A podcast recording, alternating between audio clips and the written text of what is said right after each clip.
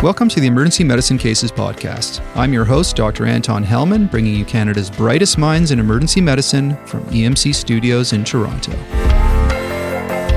EM Cases is part of SREMI, Schwartz Reisman Emergency Medicine Institute, the nonprofit organization dedicated to improving EM care through research and education. The opinions expressed on this podcast are intended for information and education purposes only and should not be used to diagnose, treat, or prevent any medical condition, nor should they be used as a substitute for medical advice from a qualified practicing physician.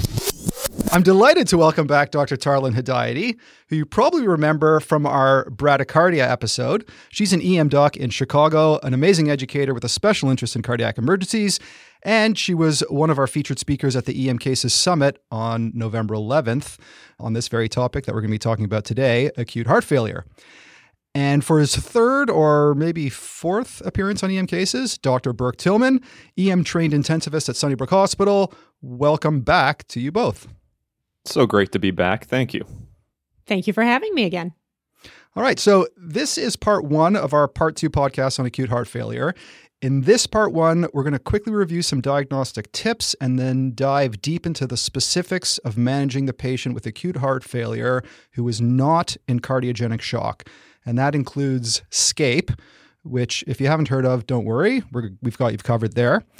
In part two, we'll cover the even more challenging patient with acute heart failure and cardiogenic shock and wrap it up with disposition decisions, including the clinical decision tools for safe discharge. Let's start with the diagnostic tips. Some of the highlights that we talked about way back in episode four, which was in 2010. Uh, so, first, the history. Based on the famous JAMA Rational Clinical Exam series, the historical features with the highest positive likelihood ratios for a diagnosis of heart failure are first, a past history of congestive heart failure with a positive likelihood ratio of 5.8, past history of MI, which has a positive likelihood ratio of 3.1, uh, PND, and orthopnea. The most sensitive historical feature is shortness of breath on exertion. So, if they're not short of breath on exertion, it's very unlikely to be CHF. For the physical exam, the JAMA Rational Clinical Exam reported that an S3 has a positive likelihood ratio of 11, which is pretty much diagnostic. That's impressive, but I think it's fair to say that we've pretty much lost our cardiac auscultation skills over the years, and I cannot remember the last time a resident actually told me that they heard an S3. So, be that as it may, if you have an incredible ear and you have a quiet emergency department, which is almost impossible, then if you hear an S3, great, you've got your diagnosis. Then there's the JVD, which has a likelihood ratio of 5.1, which is, is pretty good, but it's hard to assess just by looking at the neck. We all know that. However, POCUS can certainly help you identify the JVP easily, probably an underutilized POCUS move. The other features that have pretty good positive likelihood ratios are any cardiac murmur and leg edema. One great old school point that was made in episode four was that in a patient with heart failure and a narrow pulse pressure, you really should be thinking about high output causes of heart failure like anemia and thyrotoxicosis. We're, we're going to get into the differential, the, all the different etiologies of heart failure uh, in this episode. The chest x ray, it has pretty good test characteristics when combined with a high pretest probability, but not so great in those patients where you have a low or moderate pretest probability. And importantly, when a chest x ray is shot early on in a patient who has flash pulmonary edema, you can have a perfectly normal chest x ray. So don't let that sway you the wrong way. BNP, while maybe useful for inpatients to follow their clinical course, has little to no role in the ED. It doesn't really perform any better than physician gestalt, and it may be misleading. Now, since episode four, about a decade ago, there's been a revolution, and that revolution is well known to all of us. It's called POCUS. And we all know it's quite a bit better than chest x ray in diagnosing heart failure. So, Dr. Hedayati, how can POCUS help us out with a diagnosis of heart failure? Is there any evidence suggesting it's any better than chest x ray? When do you really find POCUS most useful when it comes to assessing the patient with shortness of breath? So, POCUS definitely has a role in any undifferentiated dyspneic patient, not just heart failure. And the greatest advantage of POCUS is that I have immediate access to it. So I'm not dependent on anyone else for the tech to come over from radiology to shoot the film, to upload the film, and then for me to take a look at it on my digitized platform. So it's an immediate data point that I can use at the bedside myself, and I don't really need anybody else. Um, add to that that it does seem to outperform chest x ray and physical exam findings in several diagnoses. So, not just heart failure, but even pneumonia. So, in the setting of suspected heart failure, there's a few things I'm looking for on that point of care ultrasound. So, first and foremost are those B lines and the sensitivity of ultrasound for diagnosing pulmonary edema is exceptionally high. 94% sensitivity specificity we're looking at like 92% so those b lines are money and that's what you're looking for initially. But then beyond that i'm looking for things like pleural effusions. I'm going to take a look at that ejection fraction. So move the probe over take a look at that heart. See what that squeeze looks like. Most of the time i'm just doing this qualitatively and not quantitatively but that's a data point that i'm going to need in assessing my patient patient with suspected heart failure. Take a look at that left ventricular and diastolic dimension. So that's going to be increased um, due to that diastolic pressure and volume in your heart failure patients. JVD, like we mentioned. So we used to rely on purely physical exam findings for JVD, but what if you have a patient that's maybe got a lot of subcutaneous tissue in their neck, or maybe they have a short neck? That's going to be tough to see um, with just physical exam. So point of care ultrasound is going to be exceptionally helpful here. And then lastly, the IVC. So I'm going to be looking at that IVC size and collapsibility. Excellent. We're going to talk a little bit more about how to integrate all those amazing things that you can do with POCUS in our management. That's more about the uh, diagnosis. Dr. Tillmann, anything to add about the diagnosis when it comes to heart failure? So I would think that Dr. Hedayati just covered that amazingly well the POCUS is so helpful in undifferentiated respiratory failure. And really, it is my go to in these patients where we're playing the game as is this heart failure? Is this pneumonia? What is going on? I just find it so incredibly useful. The last thing I also think about that sometimes throws me off when you're dealing with a heart failure patient is you can have either the left or the right, or you can sort of have a combined heart failure picture. And patients with right sided heart failure throw me off every now and then because they might not come in with this classic chest x ray or POCUS ultrasound finding. But then when you look at their IVC or you look at their extremities, you see that these people are truly fluid overloaded. And the symptoms they're having are due to heart failure. It's just not this classic left sided heart failure entity we think of. So I would really encourage that when you're taking a look at the IVC or the heart, to ensure that you think of the heart as both the left and the right side. And maybe this heart failure patient is one of those more unique ones where the right side of the heart has failed. And that's why maybe you're seeing liver dysfunction right now. So, still heart failure, just not that classic dyspneic presentation. All right. And can you just remind listeners of how generally you'd treat the right sided heart failure patient differently? I mean, we're going to get into the details of treatment a bit later, but just so people have a, a general sense of how important it is to identify sort of a more right sided heart failure. So, so right side heart failure is really difficult to treat. It's just like when you see a patient who has pulmonary hypertension, you need to respect that disease. But I would use the same sort of paradigm we're going to talk about in all of heart failure. And that tends to be there's an afterload issue. So the heart is pushing against something that's too strong for it to overcome. In this situation, it's not necessarily the systemic vascular resistance, although that's probably playing a role. Here, it's the pulmonary vascular resistance that's really hurting you. And how do you optimize pulmonary vascular resistance? Well, you want to decrease pulmonary vasoconstriction. So, this is where we're optimizing their oxygen situation. The other issue is we know that there's interdependence between the right and left ventricle. So as that right ventricle gets distended, it pushes on the left ventricle and then it doesn't work and you're going to see more symptoms. So fluid balance is going to be really important. And I'm going to try and appropriately diurese these patients. again, it's really hard because if the right side of your heart doesn't work, think of an inferior STEMI, those patients are preload dependent. So you can't pull all their fluid off. So in the end, what I say, if you have a patient who comes in with really bad right side heart failure in the emergency department, optimize their oxygenation and then ask for some help because your point of care ultrasound is going to help you get through this. Understanding the etiology of the right side heart failure is going to help you get through this. But they are a very difficult patient population and a very precarious situation. Usually, we're going to start with trying to diurese them and remove some of this fluid, though. That was just an incredibly clear, concise, and simple way of explaining a very complicated concept that I've often myself had trouble understanding. So thank you. Let's talk a little bit about the underlying cause. Dr. Tillmann, you had mentioned the underlying cause of the right heart failure, but let's talk about it in general with acute heart failure. Dr. Hedayati, w- without going into the entire textbook list, what's the differential diagnosis of acute heart failure that's important to know in the ED that we kind of got to know now and start addressing and treating those underlying causes in the in the emergency department? Yeah. So the first three things you're going to want to have on your differential number one is ischemia.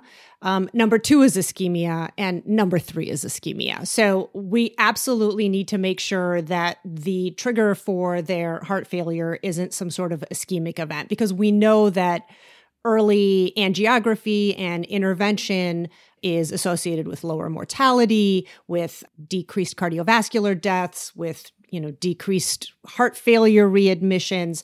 So we want to make sure we catch the ischemia early. That should be a reason for them to go to the cath lab um, relatively quickly then you're going to want to think about other things that could potentially be, you know, valvular in nature. So aortic stenosis is the one that, you know, we're always taught and we want to make sure that we don't um, miss that one. Um, any sort of other valvular rupture, a big pericardial effusion or sort of tamponade could mask as heart failure symptoms. And then as we make our way into influenza season and we're still in the midst of COVID, we have to think about myocarditis or pericarditis as a cause of the uh, heart failure.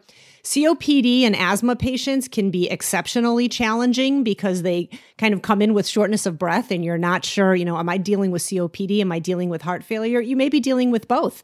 Um, and it might be the COPD that could actually be triggering the heart failure. Infection is a big one. So, pneumonia, patients who have an acute pneumonia may present with heart failure exacerbations. We know that there's also high output failure. So things like um, thyrotoxicosis or severe anemia can present as a heart failure.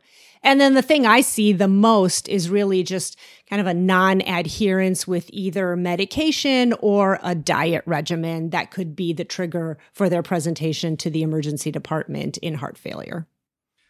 Beautiful. So, while probably the most common thing is just people not doing what they should at home in terms of their medications and their diet. The ones that we really need to be on the lookout for, ischemia is number one by far. And then there's all these other things that can make things confusing, like COPD, pneumonia.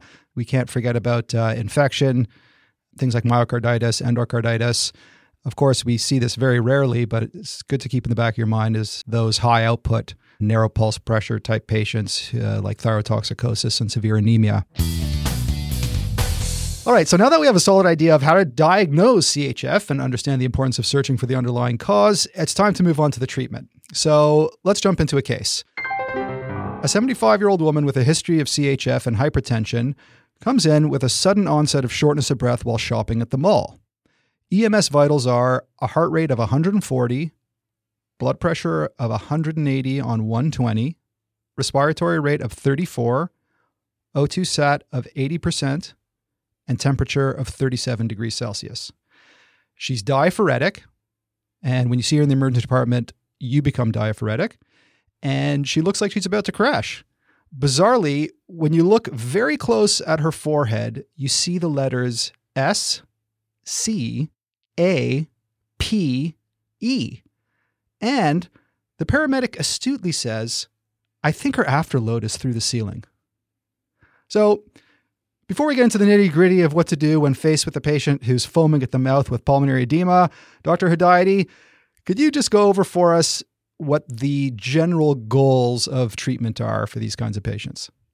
For sure. And these are my some of my favorite types of patients because there's so much we can do in the emergency department to turn them around quickly. So the first thing I want to do is treat that pulmonary edema. So I need to address that quickly. That's going to reverse a lot of the the vitals and the discomfort that the patient is having this patient is not um, hypotensive. Obviously, if they come in hypotensive, you need to address that. I do need to address her hypertension, though because I need to reduce that afterload with my various agents in order to allow for that forward flow from that potentially failing left ventricle.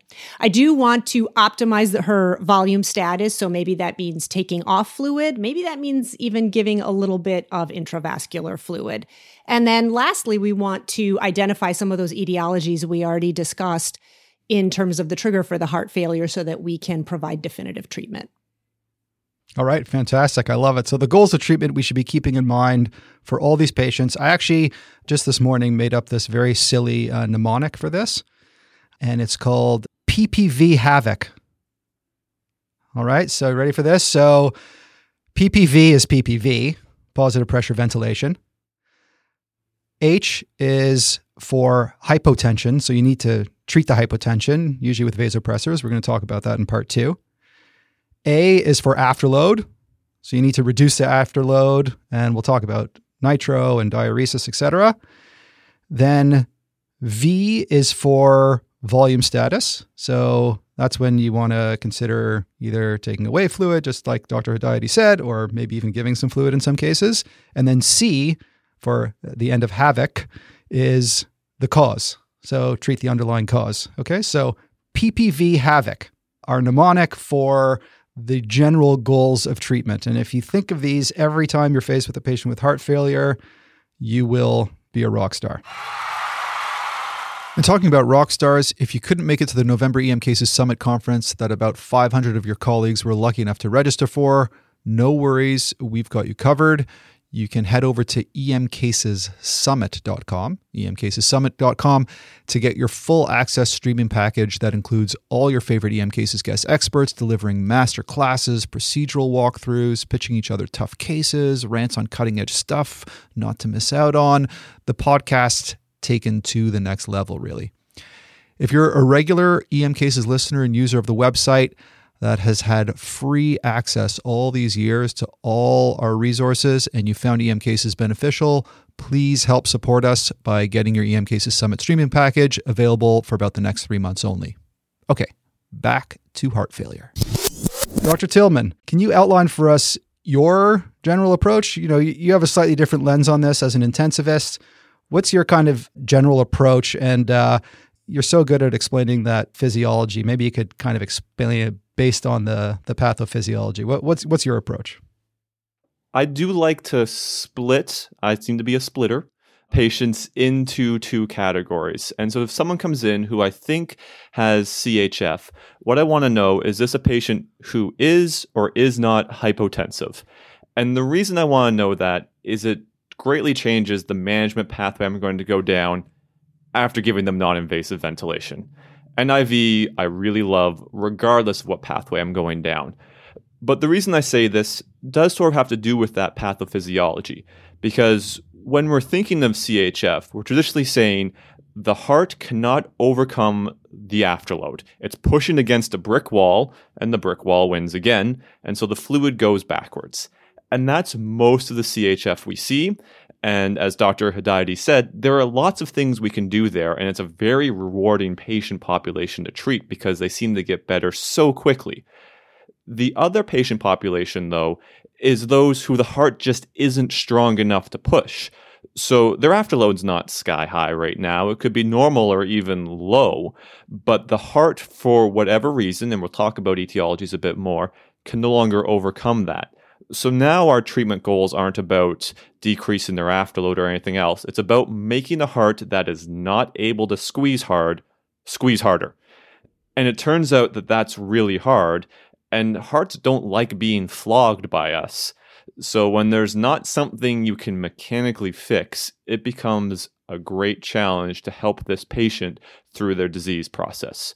So as I said, I split it between the patients who are hypotensive, So the heart is so dysfunctional it cannot work with your usual afterload, or patients who aren't hypotensive and they tend to be hypertensive, and this is an afterload issue. And that's how I think of it in my mind. Brilliant. Okay, so we are going to talk about those really scary patients who are in shock in part two. But let's get on to the specifics of management for the heart failure patient who is not in cardiogenic shock, like our 75 year old with flash pulmonary edema and SCAPE. So, for those of you who don't know, SCAPE that this patient had on their forehead stands for sympathetic crashing acute pulmonary edema. So, first, let's talk about oxygen. Now, we've got a few choices here for the acute heart failure patient who's satting below 90%. There's supplemental oxygen via a non rebreather, there's high flow nasal cannula, there's non invasive positive pressure ventilation, BiPAP or CPAP, and of course, endotracheal intubation.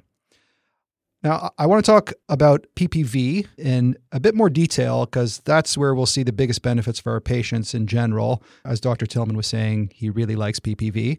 But let's start with Dr. Hedayati. First, who would we consider PPV and and why? So it's you know the patient who's satting 95% on you know on a non-rebreather we're probably not going to be using ppv i have seen people jump to ppv for like every heart failure patient what are really the indications for PPV in heart failure patients?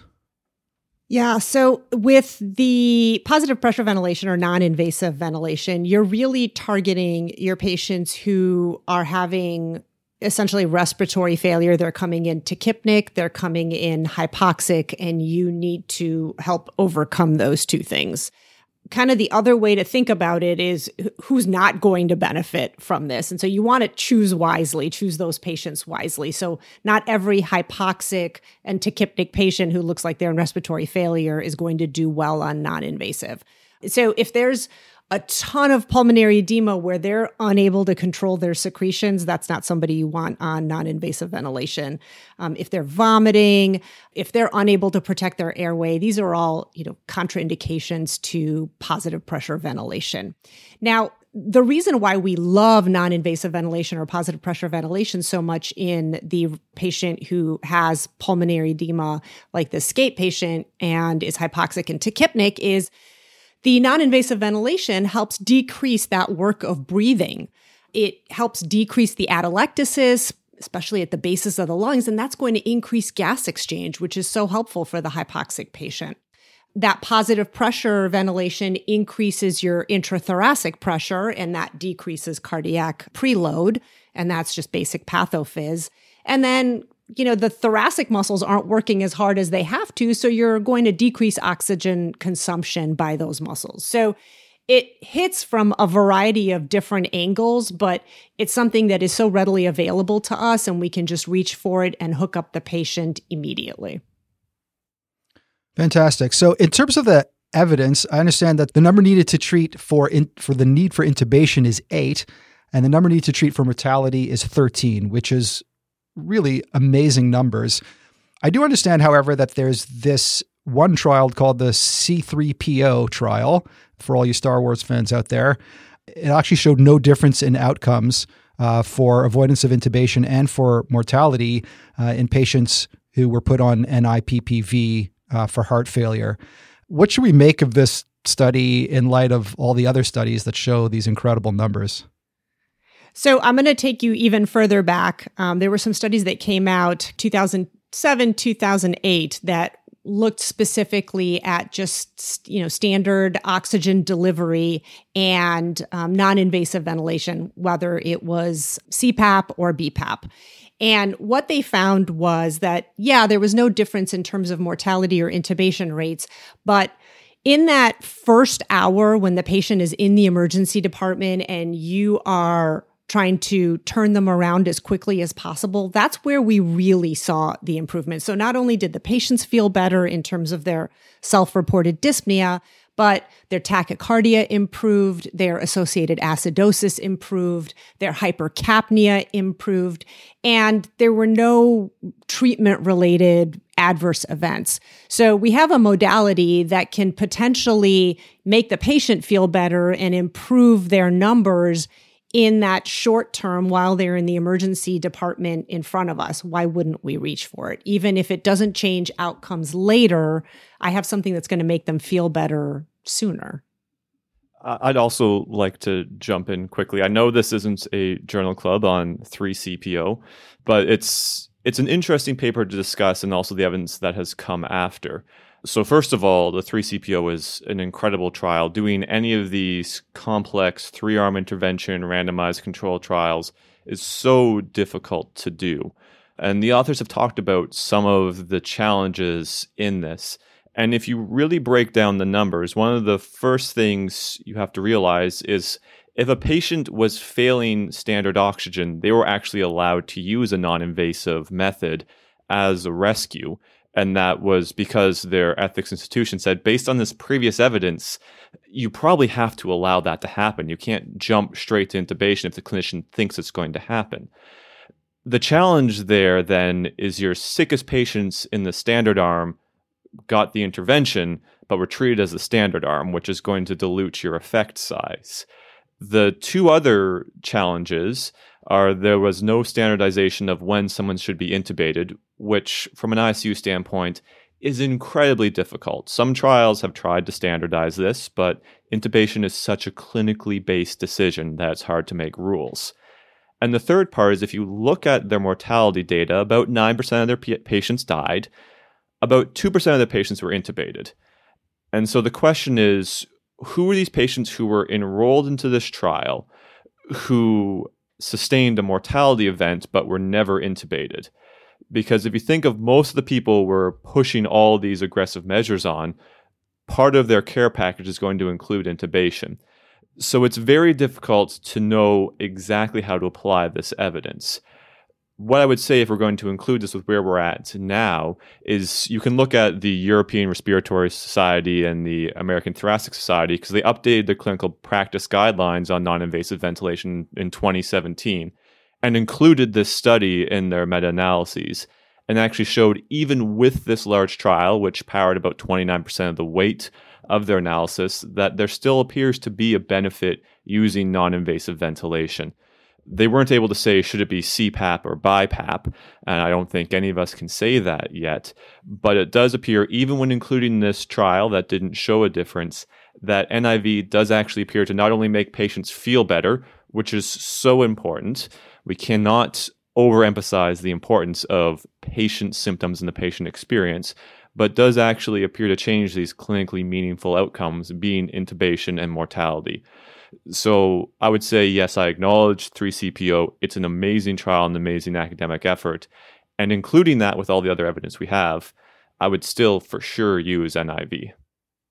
The bottom line is that despite the controversy stemming from the C3PO trial, really the highest quality evidence to date shows that NIPPV does reduce mortality, it does reduce the need for intubation and ICU admissions. Um, but we should only be really using it in those patients who fail other modes of oxygenation. Um, we shouldn't just be slapping on BiPAP for every patient with heart failure. Uh, and I do like Dr. Hedayati how, how we call BiPAP BiPAP in Canada, and in the States, you guys call it BPAP. That's so cute.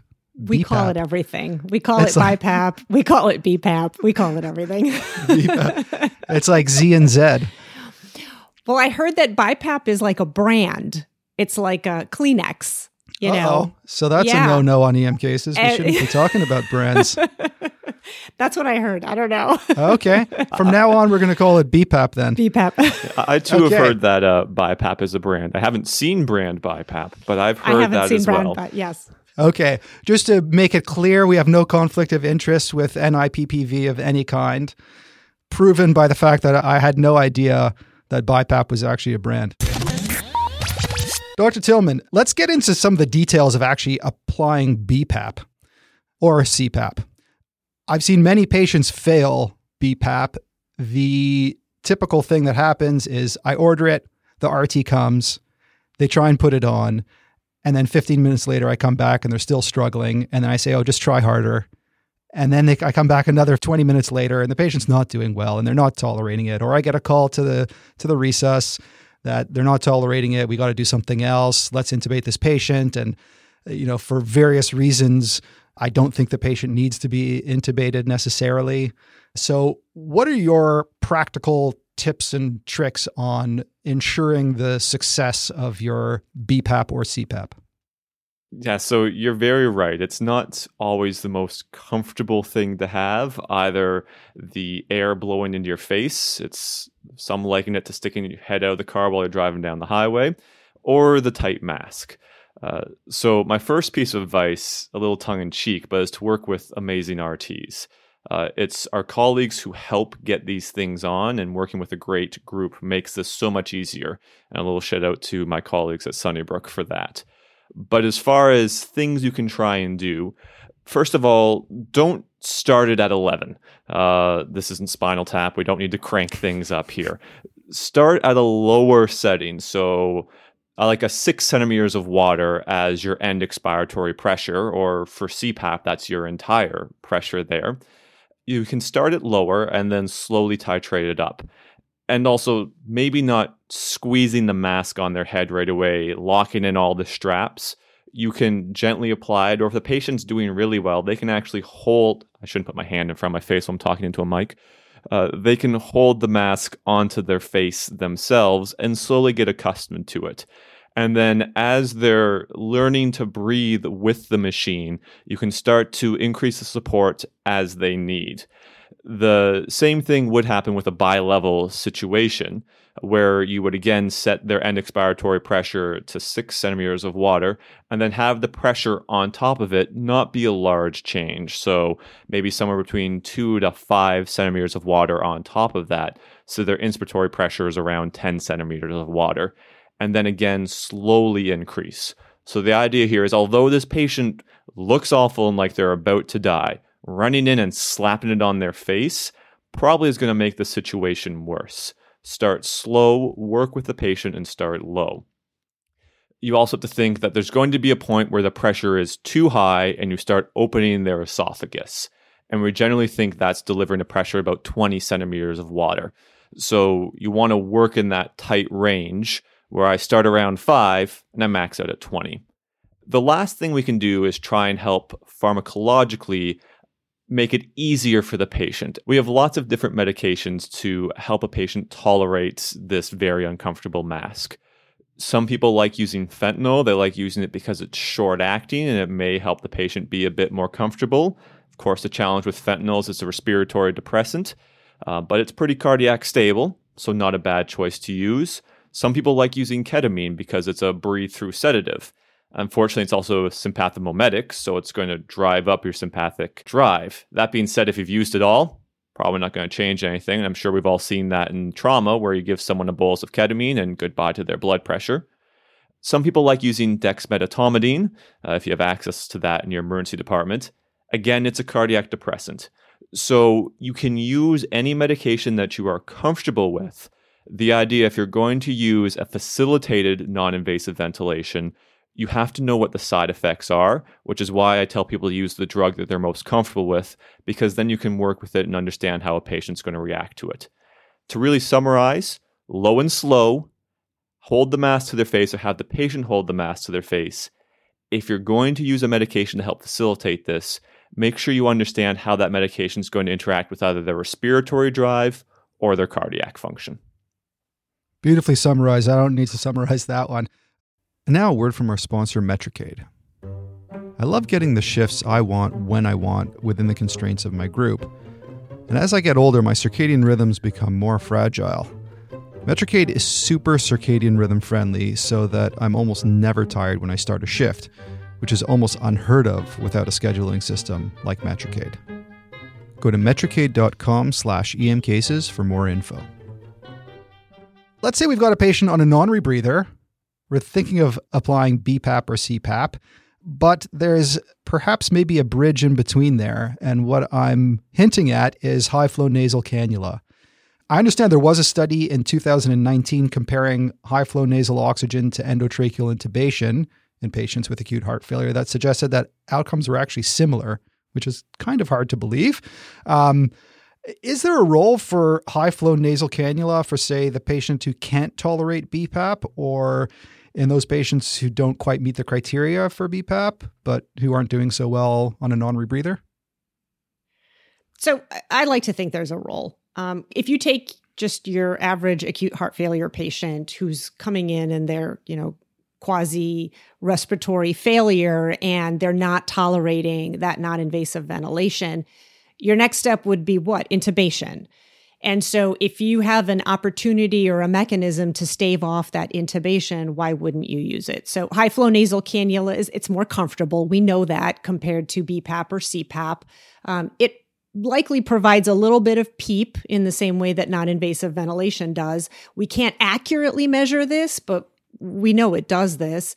Um, it takes away that physiologic dead space in the upper airway, and it's going to provide higher FiO2 than the nasal cannula would. So we have a device that we have access to that could potentially um, stave off intubation. I think we should use it. The study you mentioned was relatively small, and they were you know, looking at patients who have acute heart failure and respiratory failure, and they kind of divvied them up into high flow nasal cannula versus intubation. And what they found was that, you know, 87% of the high flow nasal cannula patients recovered without any need for or escalation to endotracheal intubation. So, how great for the patient. Um, and the two groups were pretty well matched in terms of their characteristics. So, you know, the answer again is why not, honestly.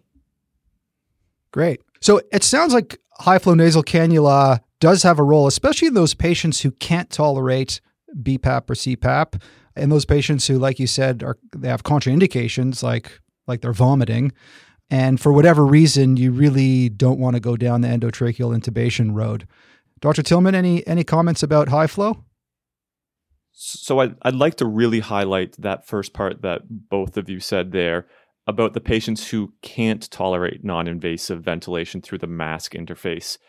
Because th- there has been a ton of interest in high flow, especially during the COVID pandemic the more evidence we see about high flow, it may not be quite as amazing as we thought. There's a, a nice meta analysis in JAMA looking at all patients with respiratory failure and what forms of non invasive ventilation work for them. So I think my biggest concern whenever we talk about high flow and heart failure is people starting to use it instead of using a BPAP or a CPAP. Whereas most of the evidence we have shows that these interfaces are the ones that will benefit patients. And although, yes, these patients are well matched, it's still an observational study. There is still going to be confounding by indication. There's going to be unmeasured bias that we just can't control for. And that will always be a challenge. And I, all the research I do is observational. So I believe observational research is incredibly important but it's really hard to say we should be using high flow as a first line here. And so my concern always is when people hear about high flow in any disease state, high flow is more comfortable. Why not put it on? And so I would really sort of highlight that if you're going to put someone on some form of non invasive ventilation, start with your C or B PAPs. And then it's the patients who fail, but not in the glorious failure manner where you're like, welcome to the endotracheal tube, but that sort of, uh, they can't tolerate it, but they don't look awful, then yeah, to me, that does make sense to use high flow nasal cannula as this bridge to hopefully walk them through. And so that's where I see it. And I just don't want people to leave this podcast thinking, huh, I don't need to strap a mask on someone's face anymore. We can just put these nice nasal prongs on. All right, good point. Yeah. So if you do have a choice, use BPAP or CPAP. If you can't, for whatever reason, use BPAP or CPAP, then you can try high flow nasal cannula. Think of it as a second line oxygenation strategy. All right. Dr. Tillmann, way back when I started practice in uh, the Stone Age, furosemide was considered the first line medication for acute heart failure. That's probably not true these days. We're far more likely to reach for nitroglycerin or BPAP first, but we'll get into the details of that a bit later. Let's talk about that run of the mill CHF patient who's had increased leg swelling, weight gain, shortness of breath, PND, and orthopnea over several days. So, not the SCAPE patient. Can you just explain to our listeners what the role of furosemide is in the ED management of the patient with acute heart failure in general? Certainly. And I, I think it's so important to identify the correct patient population because really what you're describing is a patient who has total body volume overload, which is different than many other patients where it's an afterload issue or a cardiac function issue. So when you're looking at a patient who has total volume overload, you do want to help them remove fluid from their body. And there's a number of reasons for this. First of all, as I alluded to when talking about right side heart failure, the heart doesn't like being fluid overload. Specifically, the right side of the heart just does not tolerate this well. So, having the patient move fluid can actually help their cardiac function. And other organs don't like this too. If you have a congested kidney, it's going to interfere with the blood flow and your ability to excrete urine. So, if you are able to decrease their total volume status, you may actually improve their diuresis not just through the action of the medication, but the idea you're actually helping with renal perfusion. And there is some evidence showing that people who have furosemide earlier in their presentation do end up having better outcomes. The challenge with any time to intervention study is we're timing it from when they see us, not from when they actually start developing their disease. So these studies may always be a patient who's easier to recognize or who we treat faster does better. But it does highlight that there still remains a role of diuresis in a lot of patients with congestive heart failure. And I think it really comes down to the history taking here and understanding the patient who is truly volume overloaded. And classically, that's a patient who either hasn't been able to get their medications for whatever reason, hasn't been taking their medication, or is unable to stick to a one liter per day fluid strategy because I don't know who can, where you have this clear history of this is a pure volume problem or this is a volume problem in combination with something else. And then the last part that comes up is how are you going to give this diuresis? And when I think of it, I still like to use that rule I was taught in medical school where I take their home dose of diuretic and I double it. You can either do that by just doubling it and giving it orally, but as we're in the emergency department and these patients are usually pretty sick, I am going to give it IV. And we tend to think that your IV dose is equivalent to twice your oral dose. So you can take their total daily dose and just give it as an IV formulation. And that's where I'm going to start. I want to talk a little bit more about that study. I think it was out of JACC a few years back um, that suggested a door to needle time of under 60 minutes for, for furosemide was associated with improved survival, which kind of surprised me because, you know, a few years ago it was all like, you know, nitro, BiPAP, sorry, BPAP. And you know, it's like the furos the furosemide can wait, which may be true for, as you were saying, for those patients who it's mostly an afterload problem. Actually, the vast majority of patients I see in my emergency department with acute heart failure are the ones that you were describing, who are just over a couple of weeks have just gotten more and more fluid overloaded. Is it fair enough to say that in those patients, those classic patients who have just been gradually getting worse over a few days rather than the flash pulmonary edema uh, or cardiogenic shock, that it's it's fair enough to say that really furosemide you should be giving kind of as soon as possible along with your other treatments? I think that's a completely fair statement. And I think it's part of understanding that there's a variety of targets for treatment of someone in CHF. Uh, again, which is why so many of us like treating this disease because there are so many things we can do and we love doing things. All right, fair enough. And Dr. Hedayati, uh, any comments when it comes to the timing of giving furosemide and the the dosing? Dr. Tillmann had, had, mentioned how he doses. There's also, you know, whether an infusion is better of furosemide or bolusing is better, um, whether they have renal dysfunction or not. All these things come into play when deciding on your on your dosing and timing of furosemide. What's your take? Yeah, so I usually either do one to two times their oral dose. I almost always will give it IV because all of these patients have have a line in. You should see diuresis, you know, within 30 to 60 minutes typically. Furosemide does also have a pulmonary venodilatory effect. And I only know this because our Canadian PharmD recently discussed this in our little education group. So that effect actually kicks in within five to 15 minutes. And so while we may not see the diuresis for quite some time, that pulmonary vasculature dilation may add a little something to your management of, of heart failure and pulmonary edema. Well, that's interesting. I mean, that's that's very contrary to what we were teaching for years and years and years. That uh, you know, well, Lasix takes so much time. There's no rush to give it. You know, this is just conjecture, but that might be the mechanism of why the JACC study showed that giving it to patients within an hour of arrival improves mortality. Sorry, go on.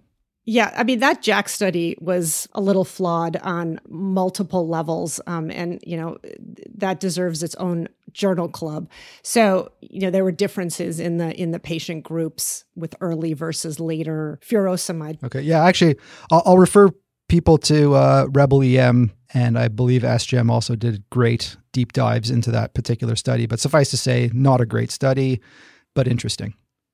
Yeah. In terms of your other question about um, drip versus bolus, there are a few studies that show that drips or infusions are associated with increased uh, urine output. Others really showed no difference patients who get kind of that high dose furosemide trend toward higher rates of, of diuresis and just, you know, improved overall outcomes. But they also had increases in their creatinine at greater rates. So, you know, there's there's going to be pluses and minuses to to doing this. Um, in terms of, you know, whether you, you should bolus or do an infusion, I can tell you that if I start a furosemide infusion at my institution, that is going to require a CCU bed or an ICU bed. And so for me, doing IV boluses of these medications helps me save that that precious commodity of the ICU bed. Great practical reason to to use boluses. Yeah, I, I, would totally chime in and agree with that. Uh, a infusion is a more labor intensive setup for us, and my takeaway from the evidence so far has been maybe it decreases your total dose of furosemide, but it's not changing a patient centered outcome. The only other reason I sometimes like using a furosemide infusion in someone who's already made it to the unit. So this isn't in the emergency departments. This is we've made the decision they need to be here. Is furosemide's ototoxicity tends to be related to the volume and push at the speed you push it. So some of these patients end up getting 120 milligrams every six hours. But if you bolus that in really fast, you can start increasing the risk of ototoxicity. And probably not something we're following up well enough from ICU patients, as we don't have great ICU follow up clinics yet. But that's one of the things that I do worry about if these people are getting these monster doses of furosemide, and there I may switch to an infusion just to create another barrier to stopping from bolusing in a huge dose. But for me, that's really the only reason I do it. Other than that, uh, I find it far easier and far more uh, resource practical to use bolus dosing furosemide. All right. One last thing before we leave furosemide is, that I, I mentioned a little bit before was the patient with renal insufficiency. And that always confuses me because, you know, if you give too much furosemide, you're going to make their renal insufficiency worse. But they also say that you need a higher dose of furosemide in patients with renal insufficiency. So, how do you decide to adjust your dose if the patient has renal insufficiency? Yeah, so definitely a challenging patient population. The first thing I'm hoping is that they have chronic renal insufficiency and they're on a dose of furosemide that works for it. Because then it makes my life easy. I'm taking that dose and doubling it. It's if they have acute renal failure. So then the first thing you want to think is do I have the right diagnosis? Which often you do. Heart failure, renal failure go hand in hand. It's the classic argument in every internet meme about nephro and cardiology disagreeing about what the problem is. But these patients, I want to think first of all, is this truly an afterload problem? and a volume overload problem, and I should treat that, versus is this a cardiogenic shock problem, and I'm treating that. If I've then decided, okay, this is an afterload and fluid overload problem, or the fluid overload is making the heart not work well, then I'm probably going to make the decision in my mind and with the patient that your renal function may get worse, or we may actually unmask how bad your renal function is and give you a high enough dose of diuretic to see the renal response in that half hour to 60 minutes.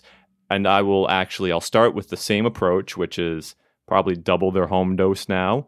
If they don't pee within 30 to 60 minutes, and I've truly decided that this is a patient where the volume needs to go away, and that's the problem, and the pump is still working, I'm going to repeat that.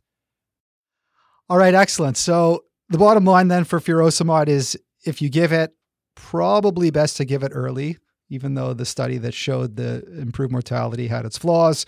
And the dose really depends on a few factors that we discussed. And that renal insufficiency patient is, is a challenging one.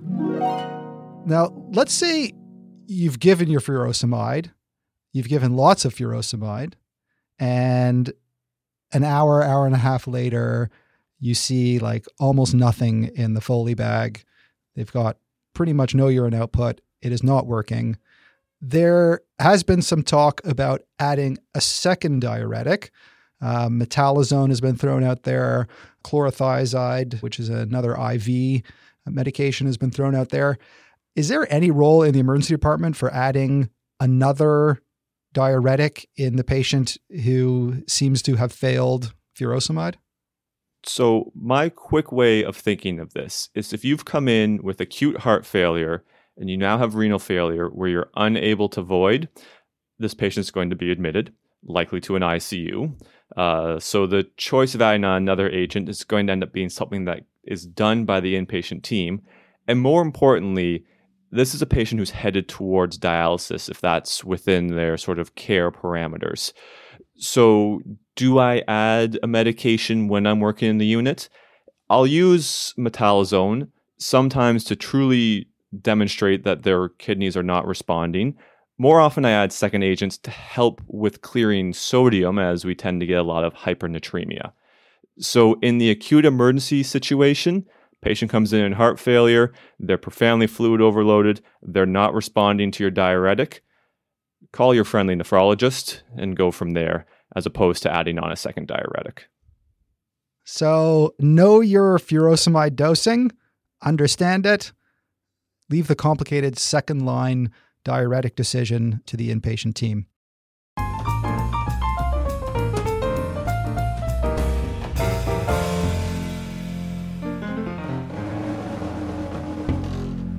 So, we've covered diuretics. What about ACE inhibitors? So, ACE inhibitors are great at reducing afterload. So, it would make sense in those patients who are hypertensive and who have a high afterload to give an ACE inhibitor acutely in the emergency department. Dr. Hedayati, what does evidence tell us when it comes to ACE inhibitors in acute heart failure? Yeah, ACE inhibitors are one of those agents where initially, and I remember this when I first started practicing, it was one of those measures of your clinical accuracy and superiority was how quickly you prescribed that ACE inhibitor, you ordered that ACE inhibitor in the emergency department in the setting of acute heart failure. And now we've definitely moved away from that. So the problem with the ACE inhibitors is, and most of these patients are already on them at home long term, is that if you have a patient that's not particularly stable and, and they come in and then you give them either an IV or a PO ACE inhibitor, but then you're also managing them with your diuretics and your IV nitroglycerin and your non invasive ventilation, then you are increasing their risk for that blood pressure to drop precipitously and also increasing their risk of kidney injury um, if they're not perfusing those kidneys well and you're also throwing all these diuretics potentially at them. So in the emergency department for these specific patients, there's really not a big role for ACE inhibitor up front. All right. So there are some risks there with ACE inhibitors. Bottom line is not much of a role in the emergency department, maybe on on the inpatient side. while it makes physiologic sense that it'll decrease afterload, you can run the risk of putting the patient into acute renal failure, or worse, if you give an ACE inhibitor to a patient who has aortic stenosis that you don't know about, that patient can crash. So, not much of a role for ACE inhibitor in the ED. So, let's say we do have this very hypertensive acute heart failure patient in front of us. We all know that the first line medication is going to be nitroglycerin. One of the common pitfalls in giving nitroglycerin in these patients is not giving enough. So, Dr. Tillmann, how should we give nitroglycerin in the acute hypertensive heart failure patient? What's your kind of cocktail? And then we'll ask Dr. Hedayati what hers is. Uh, and again, we can talk about boluses versus infusion.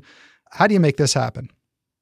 Yeah, so I completely agree with what you said there that we do not give enough nitro when we start it. And when you look at the monogram that's inserted with the nitroglycerin, the infusion started at an incredibly low dose, and that's what we tend to follow. So, the way I like to do this is I see a patient, one of these SCAPE patients, is I give them three sprays of nitro under the tongue to think of that as a loading or bolus dose, and then on goes the mask to help decrease their preload and their afterload, and I'll start the infusion. The reason I start with the sprays is it's easier and usually more readily accessible. If you think of what we have in the emergency department, it's very rare we have bags of nitro mixed up, at least in the departments I've worked in, but you can find a spray of nitro around every corner, so you can get it into them quickly. And then I'm going to start my nitro drips around 50 to 100 mics per minute I still, although I don't know why, I still start closer to the 50. Although when you look at most of the evidence, you can probably start much higher than that. And I think it's just because during my training, starting at 10 mics a minute was considered high. So I'm still trying to overcome that idea that sits in the back of my brain that I'm giving them far too much drug. So easily, three sprays of nitro, start the non invasive ventilation, and get the infusion going. Right. Yeah. So the spray of nitro is actually a big dose of nitroglycerin. It's 400 micrograms. Boom. And three sprays, that's 1200 micrograms you're giving within a few seconds. Yep. I think we kind of forget that, you know, the, the nitroglycerin has a massive dose in it. And then it's like, oh, can I please have five micrograms of uh, IV nitroglycerin. I mean, it's like homeopathic compared to what you've just given. So I like that. Okay, so three sprays of nitro, 0.4 milligrams each right away. Put the mask on. Then your nurses have time to set up the IV and run it at at least 50 mics. Dr. Hedayati, your uh, cocktail when it comes to nitro? I have a similar strategy. So you said homeopathic. I had an attending that used to call it pissing in the wind with the low dose right. nitroglycerin. Your, yours is more professional.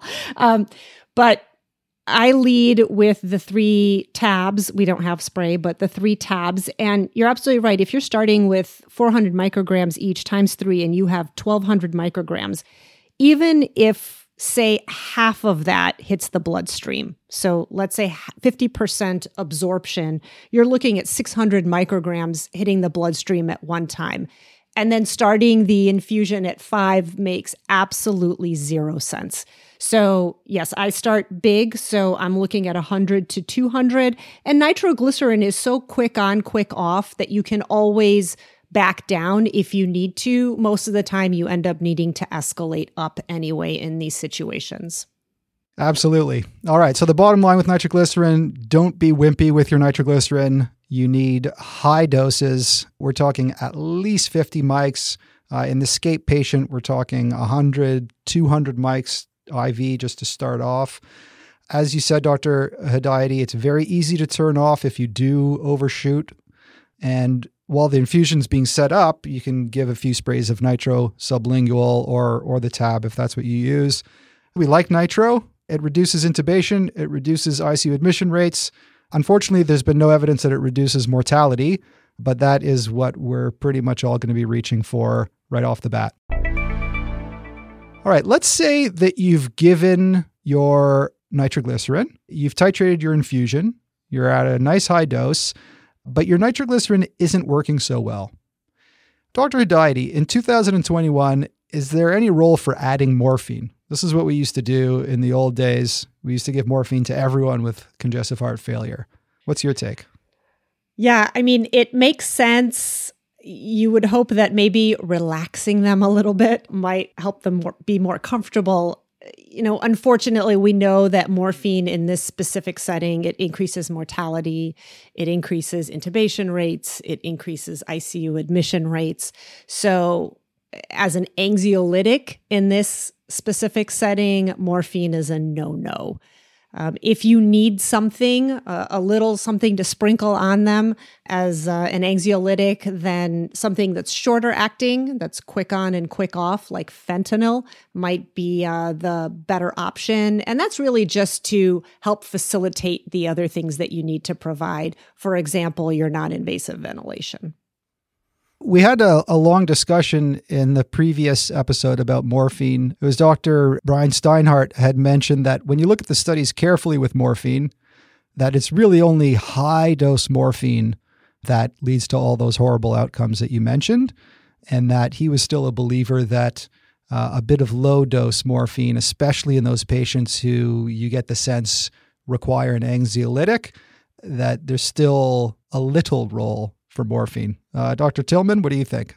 No morphine at all ever, or a little bit of a small dose of morphine is, is not a bad thing?